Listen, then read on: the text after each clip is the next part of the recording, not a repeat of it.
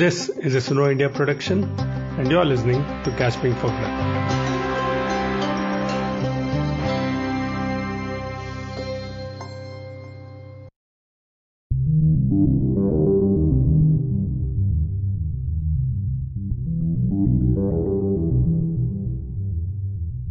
I contacted Ranjita Joirkar last December. I was working on this series related to long COVID and had joined India's long COVID survivors telegram group. She was vocal in the group. She is a communications trainer from Bangalore and works with individuals and organizations. So, anyway, when I contacted her, she was hesitant, and after a few days, she told me she didn't mind talking. She told me what her hesitation was. When you reached out to me and said, Will you talk to us? I said, Oh, but I didn't have it that bad. um, so, when we talk about long COVID, I think a lot of the focus is on how COVID affects physical health or emotional health to a drastic way. But I think there are also these ways in which our lives are impacted that sometimes we just don't acknowledge that can sometimes be hard to see as an after COVID effect simply because there's not a lot of talk about it.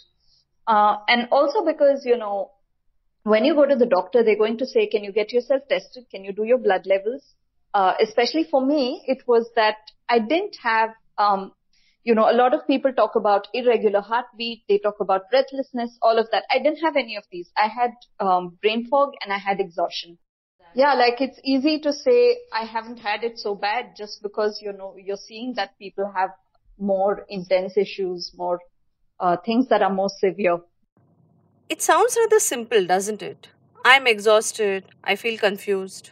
Hi, I'm Menaka Rao reporting for this episode of Gasping for Breath. The second season of Gasping for Breath is about long COVID. In this episode, I would like to talk about how long COVID affects your work life.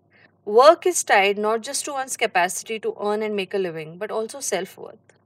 I knew to expect fatigue. I was told to expect fatigue, but I don't think I was prepared for the extent of fatigue that I actually experienced. It's very hard to understand it if you haven't experienced it.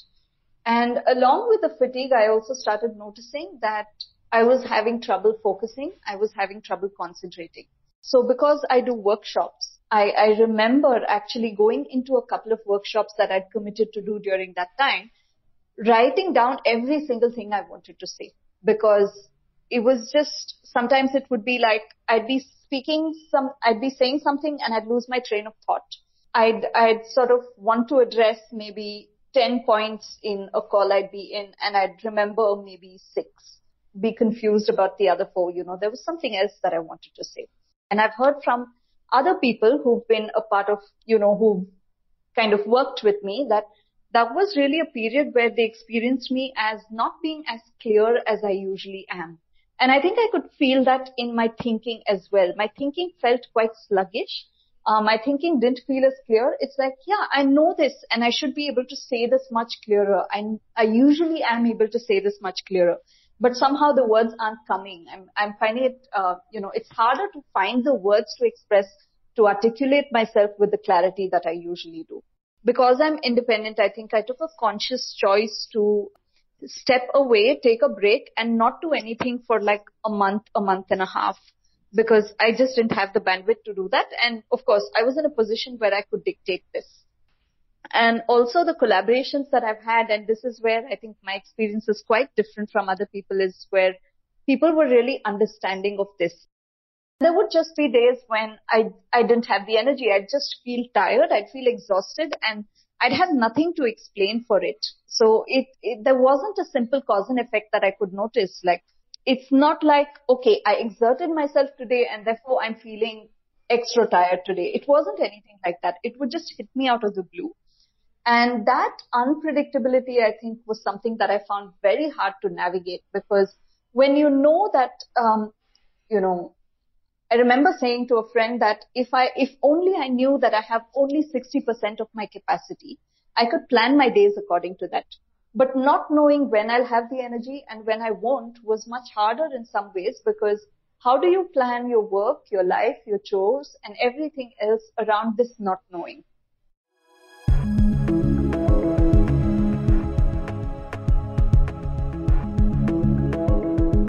I want to start with Ranjita's story because this is a story of many others. Often, long COVID can affect you in ways that may not seem so debilitating on the outside. The earlier episodes have stories of, you know, long COVID which has been dire for them, such as Padma Priya, Girish, Shaurya, Chinmay, and we'll talk about them later too. But I felt Ranjita's experience also needed to be spoken of a little bit because I also went through something similar. I did not have intense fatigue, but had brain fog where I had difficulty concentrating. I consider 2021 a lost year of sorts because I only remember wading through many documents on my laptop without understanding what to do with it. I fortunately had very I fortunately had very supportive employers. Lucky like Ranjita. But I do remember feeling guilty and questioning myself again and again. That's why what Ranjita said sounded very familiar to me. And there's no test that can tell you about this. There's uh, all the doctor might be able to do at this point is to say, can you get your blood levels done? Can you get your hormones checked? And if that seems fine, we'll put you on my, uh, vitamins and pace yourself, that, you know, the generic kind of stuff. And I think that also possibly plays a role because then it's easy to question ourselves in the absence of a term to describe this or in the absence of a test that shows that this exists. It's easy to start wondering if is it really exhaustion or am I just, you know, yeah, am I just using this as an excuse to chill for a little while? Uh, so in that sense, it, you know, that questioning of the self, I've, I've done some of that also. Am I, you know, is this really what COVID is like or am I just being lazy? Needless to say, this kind of ailment has had many consequences to people's lives. Students suffering from long COVID have had to delay giving competitive exams, for instance. Imagine what this kind of illness would do to a housewife or a stay at home mother. In the first episode, we spoke to Alaknanda, who felt inadequate for not being able to run a house. As I said earlier, work is tied to our self esteem, and people lose a lot when they are unable to work.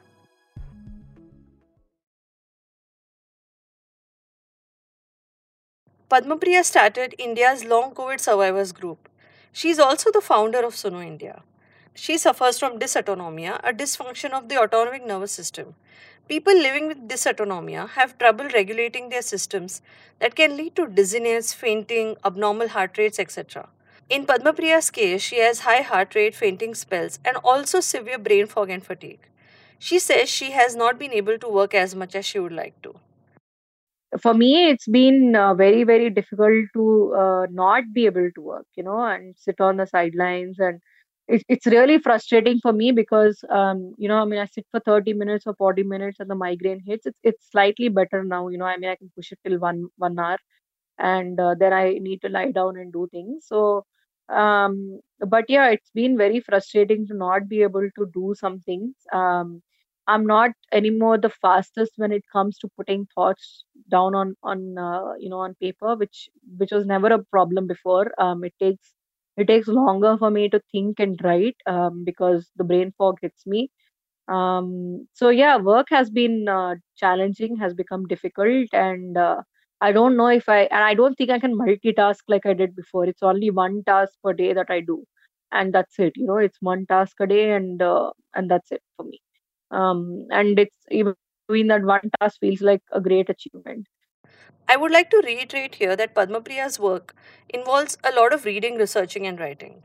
You want to also explain like brain fog because I feel that people understand, you know, not being able to stand, they understand physical things better than brain fog. I think, you know, it's still not explained as well as it should be. It's like walking through, um, like literally walking through a thick uh, cloud of, I mean, thick fog and not being able to see anything in front of you for even a meter, but still trying to keep walking and uh, trying to use all of your senses to make sure you're not hitting, uh, not being hit by something or not hitting into something, hitting into a tree.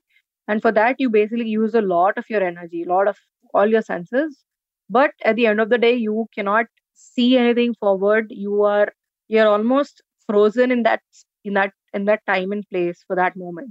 Um, so for me that's how brain fog hits. When it hits i'm i am uh, doing everything possible to say read five pages but i am stuck in that in the first page. And i am putting all my energy into moving forward but i simply cannot. I feel I just feel frozen and almost paralyzed uh, cognitively um, in that space. Or if I'm, I'll probably write one para and after that I cannot write because I'm just not able to think beyond it. So um, it's it's like the and like there are no thoughts in your brain. Like you become completely blank.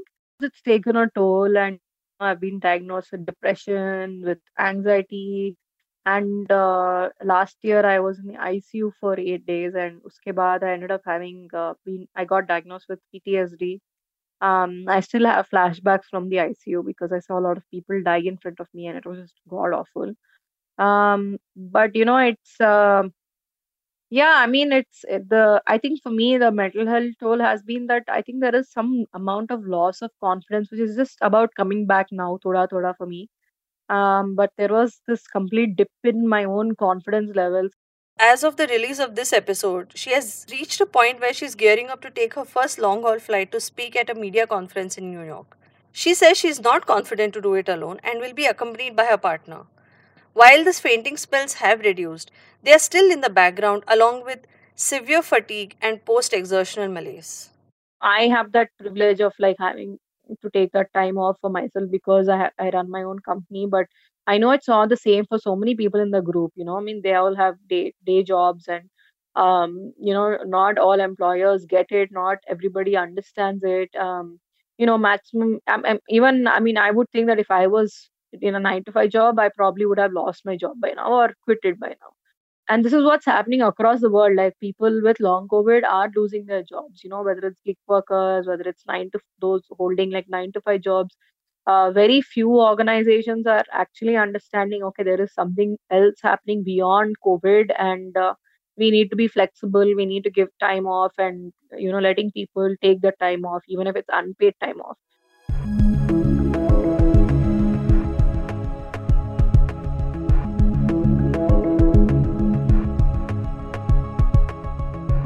We discussed in the previous episode that long COVID can be characterized as a disability. Last year, the Americans with Disabilities Act recognized long COVID as a disability and released a guidance document for it. This document states that long COVID is a disability if it substantially limits one or more major life activities. And because it is considered a disability, businesses, governments will have to make changes to the way they operate and accommodate a person's long COVID limitations and these are called reasonable accommodations in disability movement parlance. This is Amba Salilkar, a lawyer working on disability rights and implementation of the Convention of Rights of Persons with Disability.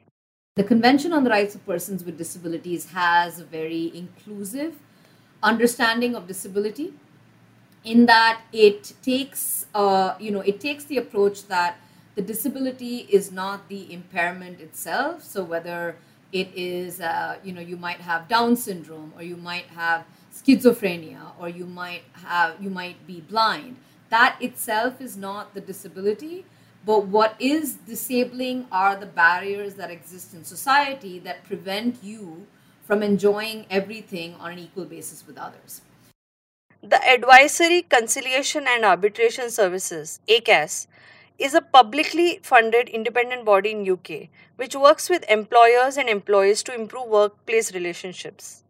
On handling long COVID, its website says that if an employer feels that the employee is not able to do their work or is taking a lot of time off, they should see if they can do anything to help.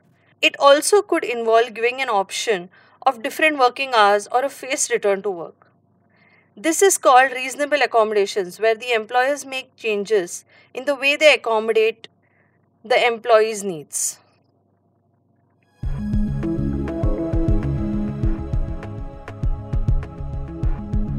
In India, though, we may be far from this understanding in relation to long COVID. I spoke to Shaurya, who was also featured in the earlier episodes, over a period of time. He was working as a high ranking human resource personnel. He left his old job and found a new one early this year. So I was moving out of that job uh, because you know I've been doing that job for four four and a half years. A very good opportunity came in with another organization, uh, and of course uh, you are always. I mean, you, you can call me stupid or optimistic, whatever you feel like. But I thought, fine, I have three months. Hopefully, I'll get better because you keep on hoping that you'll get better, right? You never think that I'm going to be like this forever. Shaurya is referring to long COVID here. He had COVID last June, that is June 2021, and has been suffering palpitations, dizziness, and chronic fatigue. In Shaurya's case, there has been a slow escalation of symptoms, starting with fatigue to increased heart rate. We had spoken the end of 2021 last time, and since then he says his condition has deteriorated. Despite all this, he was optimistic about taking up a new job. So I took that uh, role up and I took that offer, I think in Ma- March or February, I think February or March. And I was supposed to join in June. So I thought there is a good three month period and hopefully, you know, a lot of people are completely recovering also by one year period and all. Should be fine. So um, I took this role, but unfortunately my symptoms increased uh, uh, in May, May, as I telling, mid-April and May. So I actually went to, and this job was in Bangalore. So I went to meet these guys. This was a fairly senior role that I was getting into. I was getting into broadly a head of HR for a unit for them. So I went to meet the CHRO and I showed him what my condition is. So I went to this person asking him, can you give me seven weeks work from home? And my role is absolutely work from home possible. I have been doing it for work from home for the entire pandemic. It's an HR role, right? You don't need to go and uh, sell product. And at a leadership level, you would have a team who would execute it. So you don't need to. So this person was fairly unempathetic. Mm, you know, he started negotiating, why don't one week, two week, in spite of explaining the entire situation. And um, then they created a condition which was not possible. They said, you come to Bangalore, uh, you operate for uh, seven days, you go back. Then for three weeks, you go to Calcutta office, which was uh, uh almost 45 kilometer one way from my home, which is two and a half hours of traffic in Calcutta traffic, one way. It doesn't, and my none of my clients sit in Calcutta office. So they said you do it for three weeks, then you come back. So I said I have just asked for seven weeks. If this is the kind of you know um, bargaining you are doing for a leadership role, then this is not right. And then finally they said, no, then, you know, we are not okay with it. So I had to kind of let go. I've already left my previous job. So basically right now I'm broadly jobless from being a very, very senior HR guy to an absolutely jobless guy. I think this is not just my story. A lot of people are either facing it or are going to face it because employers still don't understand the implications of long COVID, at least in India. I have been working with uh, the uh, big brands, right? Even in these companies, I don't want to name the companies. People check if somebody is coming for an interview, the person says that, hey, I am pregnant, they say, hey, isko offer nahi dete. Openly, openly, everybody wants to hire diversity. There would be 30 diversity conferences a year, everybody talking how important, uh, you know, diversity is to the scheme of things. In the US, estimates show that over 2 million workers would be out of work due to long COVID. The Bank of England earlier estimated that UK's workforce shrunk by 1.3%, possibly due to side effects of illnesses in the pandemic, such as long COVID. In June, a tribunal in UK recognized long COVID as a disability. This case was filed by a man suffering from long COVID who was sacked from his job and wanted permission to sue his employer. In India, though, we are far from even having an understanding of long COVID in the mainstream, let alone the recognition of rights.